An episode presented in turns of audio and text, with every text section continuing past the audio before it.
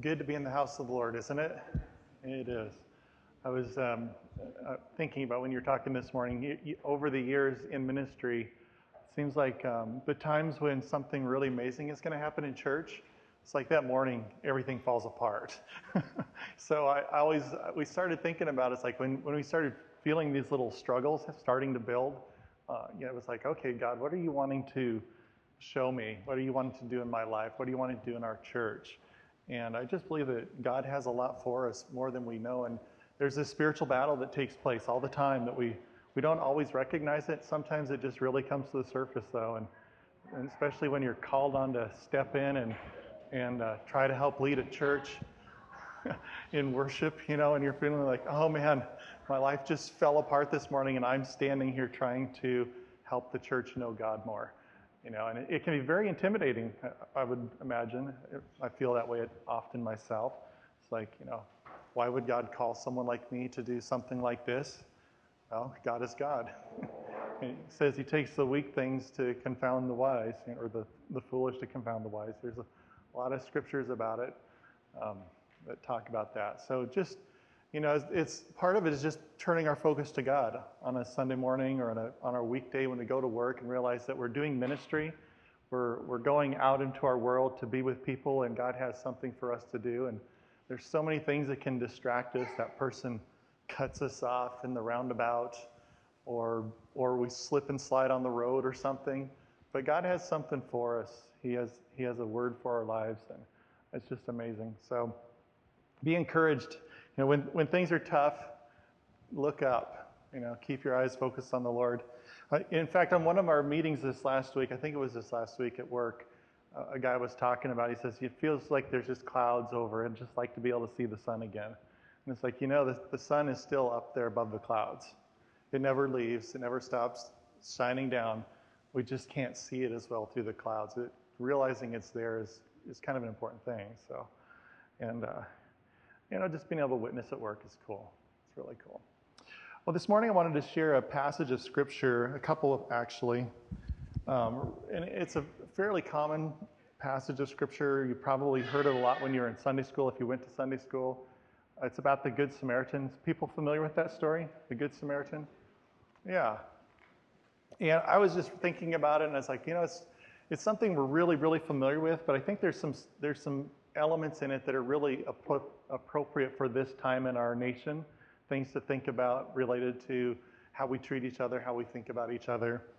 And so in, in Luke chapter 10, if you would turn in your Bibles, or you can open your phones to your Bible passage.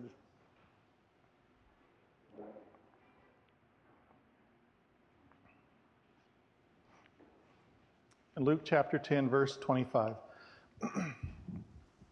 And a lawyer stood up and put him to the test, saying, Teacher, what shall I do to inherit life?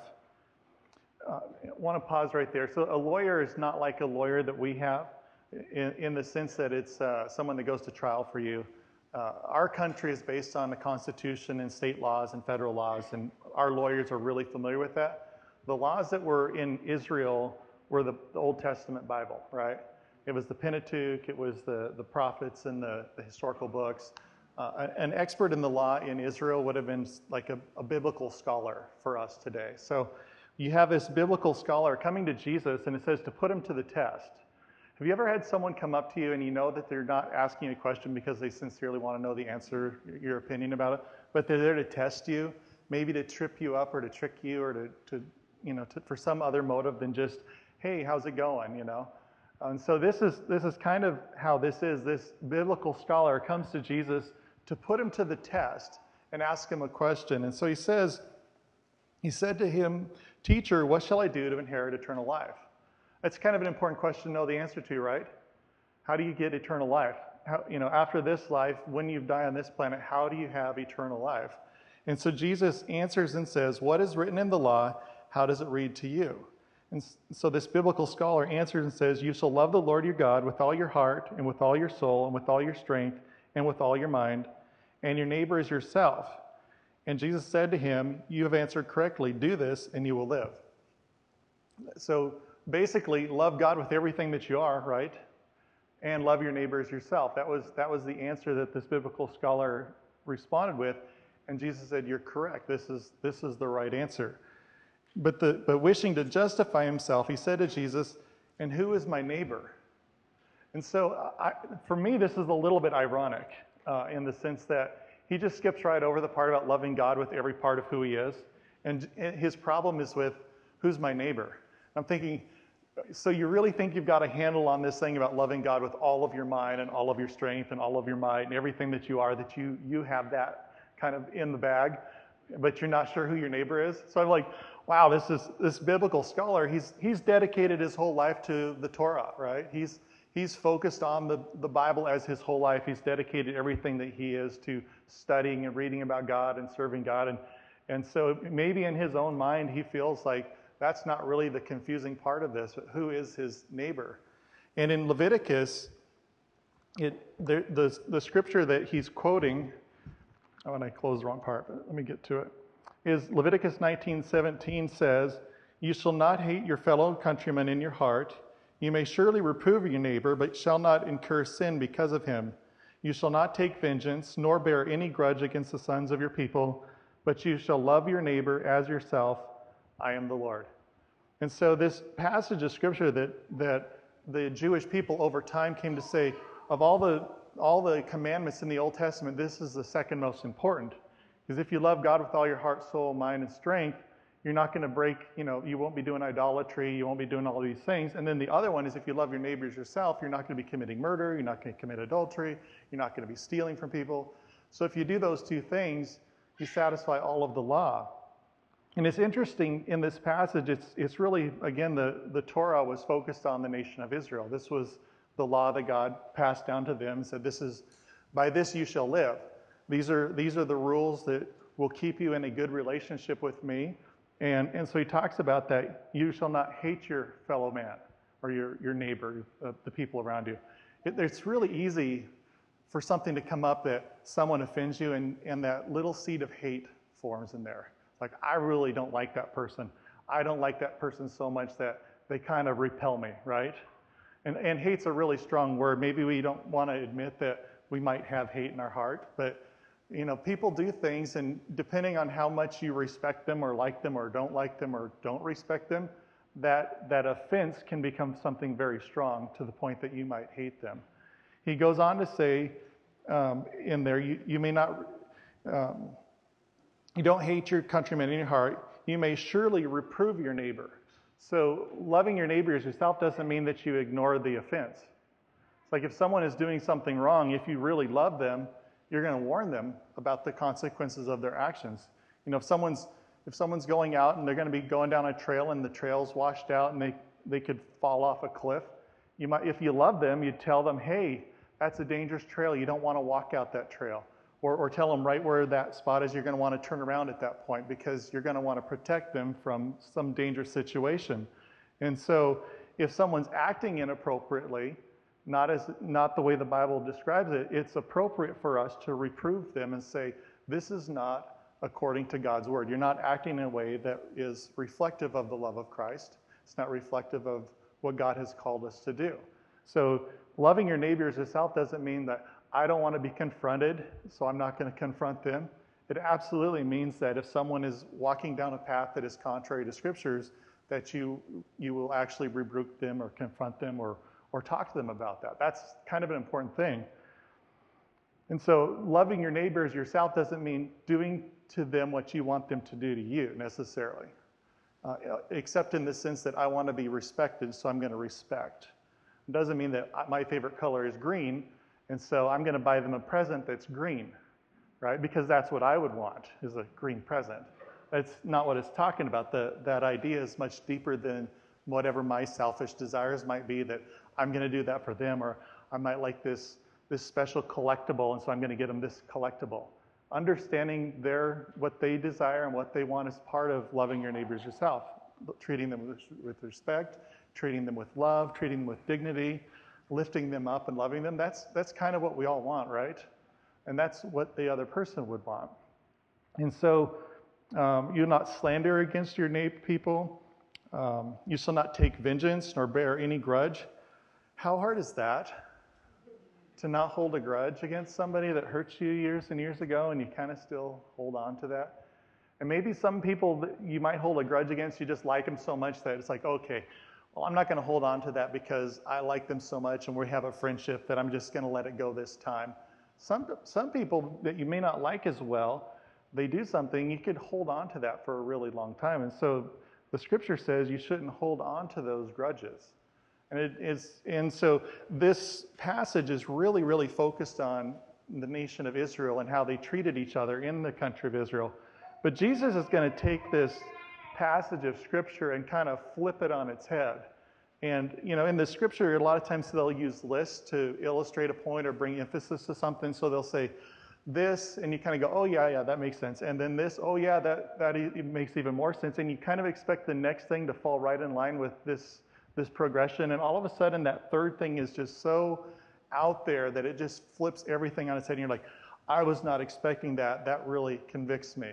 And so that's what you're going to see in this story of the Good Samaritan. And so, um, th- so again, the, this lawyer wants to justify himself and asks Jesus, Who is my neighbor? And so Jesus is going to answer that question. So Jesus replied and said, A man was going down from Jerusalem to Jericho and fell among robbers, and they stripped him and beat him and went away, leaving him half dead. And by chance, a priest was going down on the road, and when he saw him, he passed uh, by on the other side. Likewise, a Levite also, when he came to the place and saw him, passed on the other side.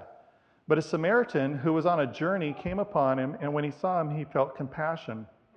So we have three people here. One of them's a priest, one of them's a Levite, and one is a Samaritan. And so the priest was someone who was, you know, born of the line of Aaron. It was no, actually, the priest was someone who was who was a yeah. The priest was born of Aaron. It was his children. They were spe- specifically given the role of working in the temple. And so when people brought sacrifice, it was the priests, the children of Aaron, that facilitated that worship in the temple, whereby people could come and be made whole. They would be cleansed of their sin. They could go back into their community. So the priest was like this specialized role. And the Levites were were one of the children of Jacob that God said in his inheritance, You're not going to get a piece of land, but you're going to get cities throughout the land. And so your inheritance is me. And so they were also involved in the temple worship and were set aside as, as like the firstborn to God. And so the Levites were this special people.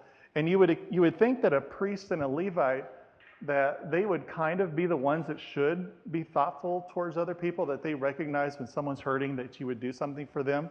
But at this time in history, the priests and the Levites were kind of the elite religious people.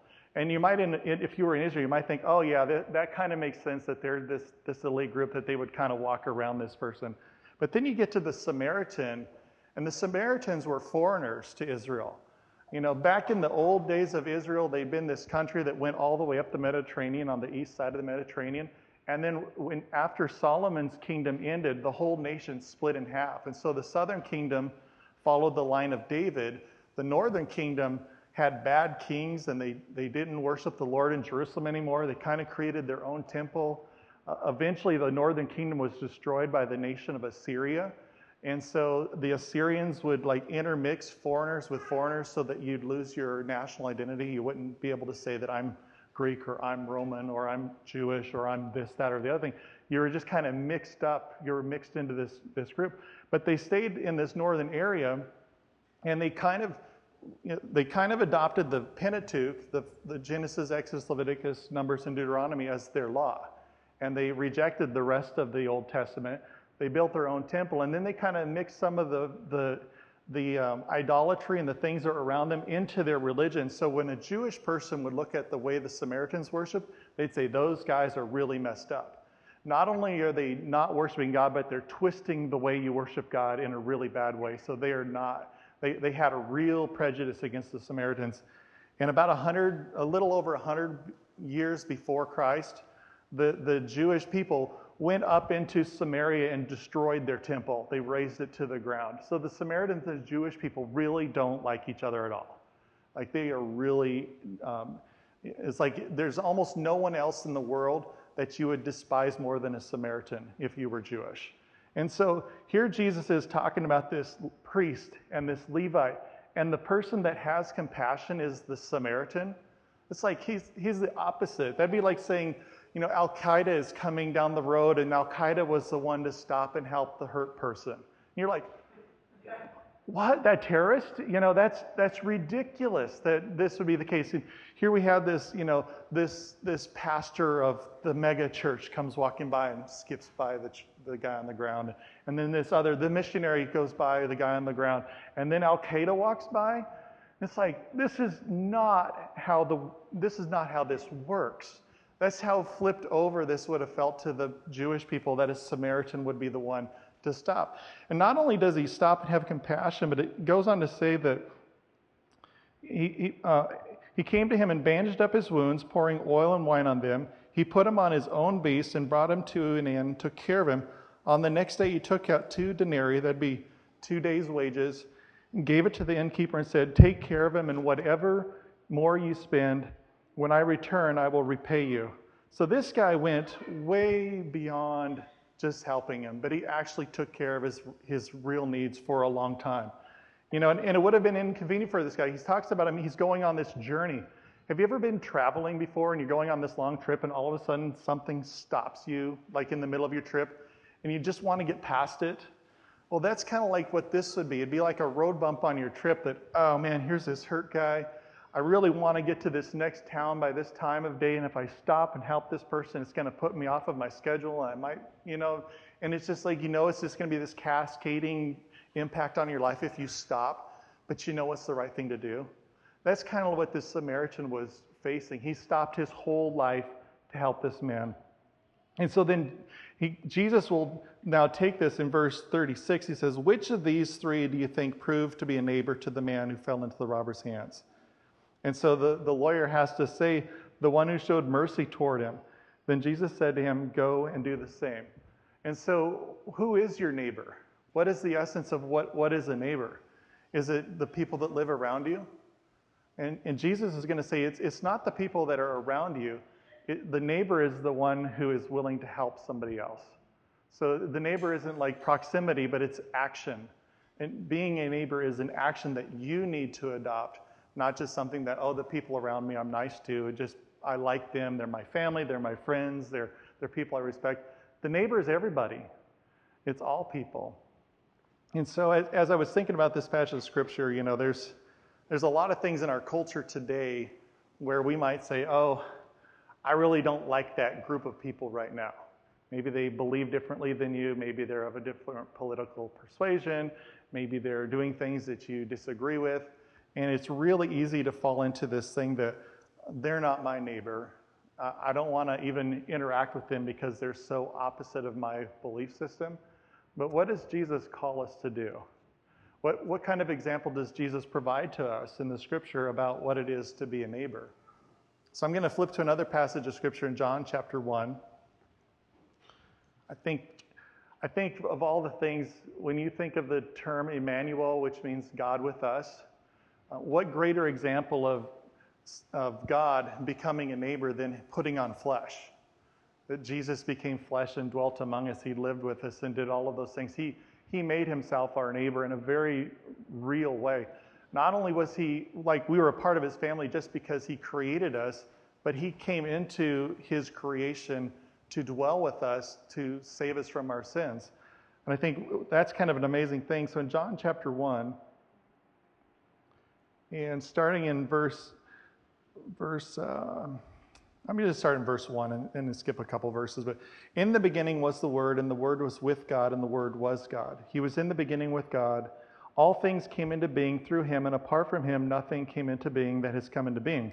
In him was life, and the life was the light of men. The light shines in the darkness, and the darkness did not comprehend it. Um, and, and so, what this is talking about is Jesus was in the beginning. When Jesus spoke, the worlds were created. Everything that exists today was because of the actions of Jesus. And, and, it, when he, and it describes him as the light that shines, that this world didn't recognize the creator for who he was. It's like, you know, it, it'd almost be like you're born, but you don't recognize your parents.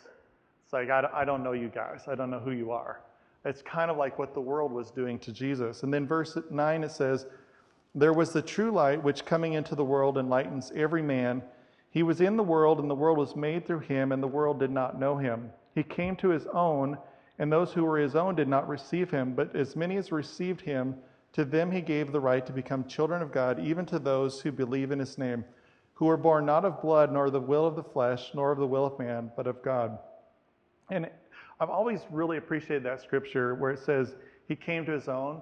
That that own means his own family. It's like he it's like he came to your own house and you knocked on the door and you said, "Hey, I'm here. I'm here. Let me in." And it says they didn't receive him. Have you ever felt like that before with close family? Where someone maybe you're outside the door and you're trying to come in and they just totally reject you? That's what the, the world did to Jesus. It's like he spoke this world into, into existence. He breathed life into people. And the ones he breathed life into totally said, We don't recognize you. We don't know you. We don't want you in our lives.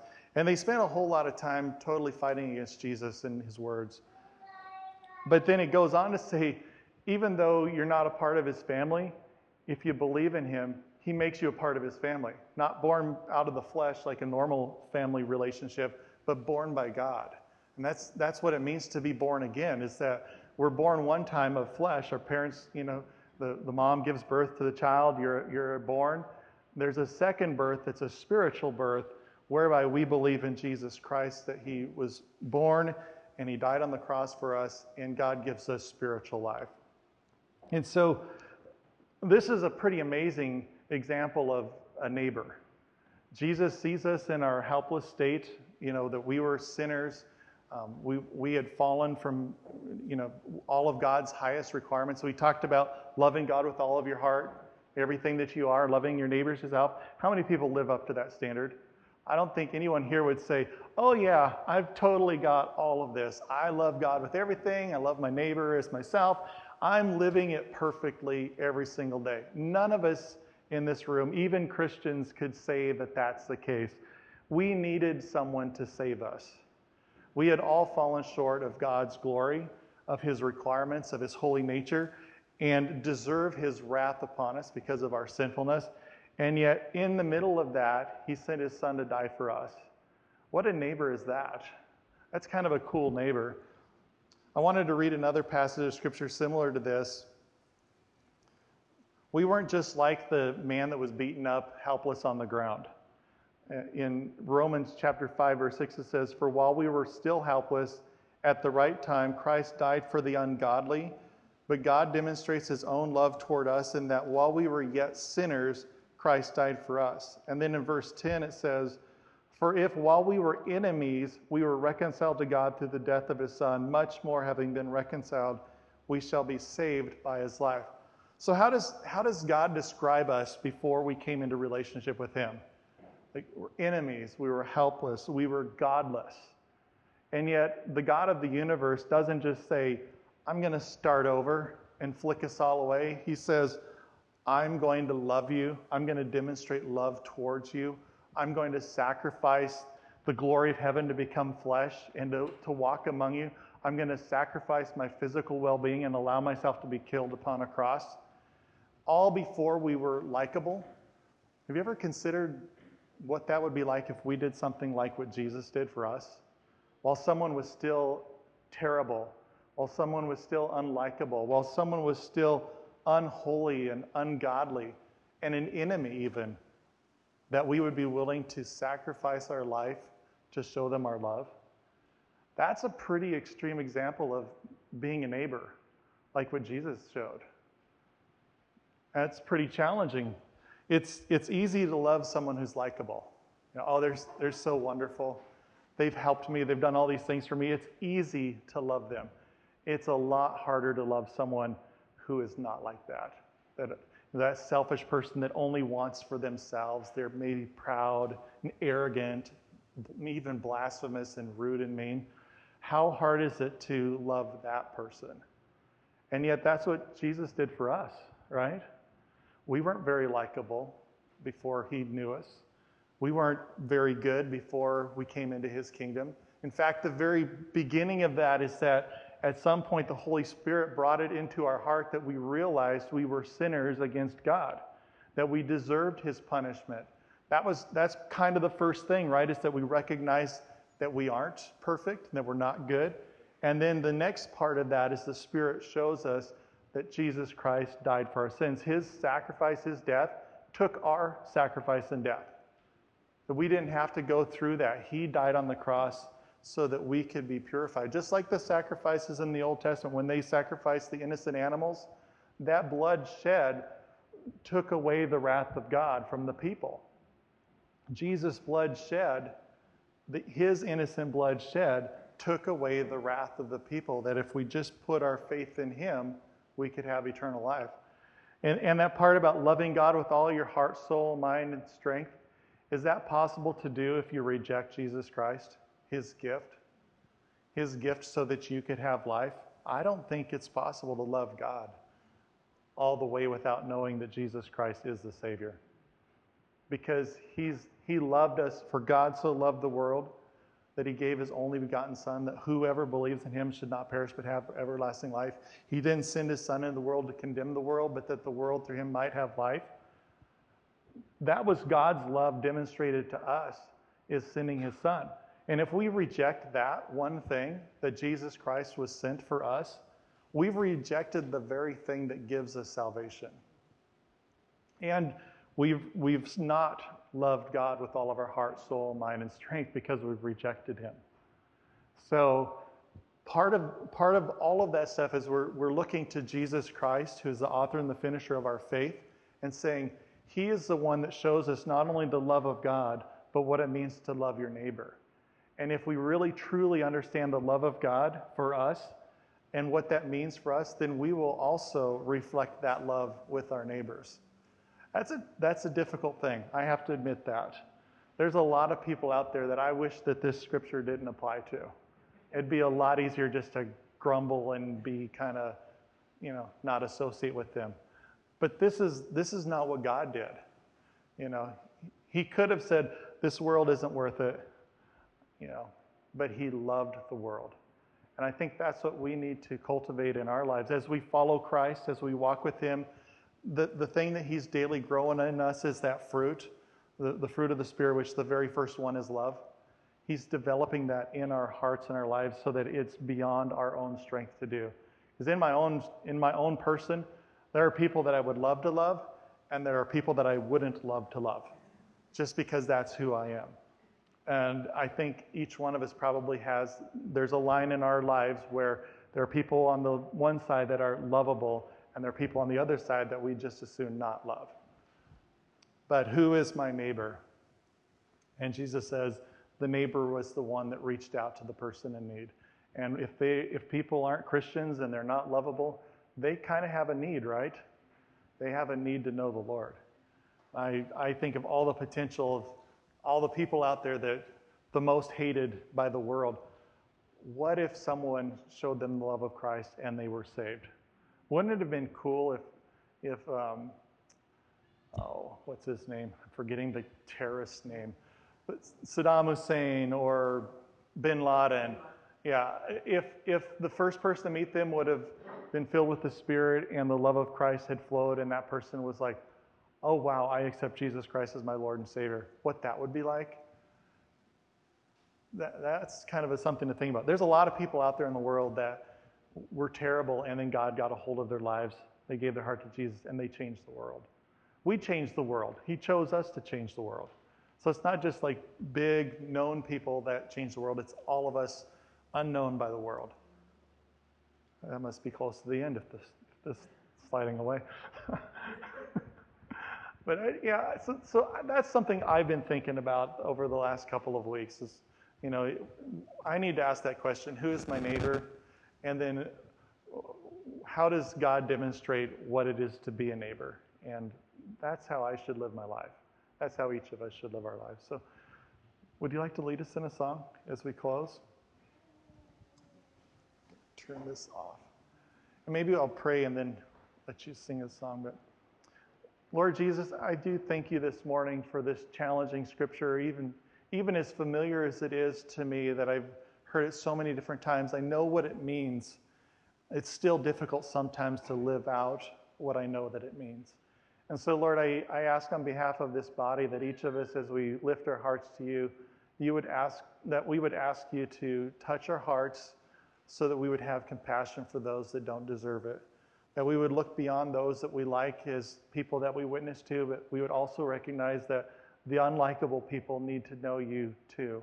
And that you would cause us to, to just recognize all the potential that's out there in each person as, as good or as awful as they might be, that they are, they are your children, that you, you breathed life into their forefathers. Each person was made in your image, whether they're likable or unlikable, and that you've loved them so much that you gave your son to die for them, and that that would be the motivation for our hearts to be witnesses to them and to love them even though it's difficult.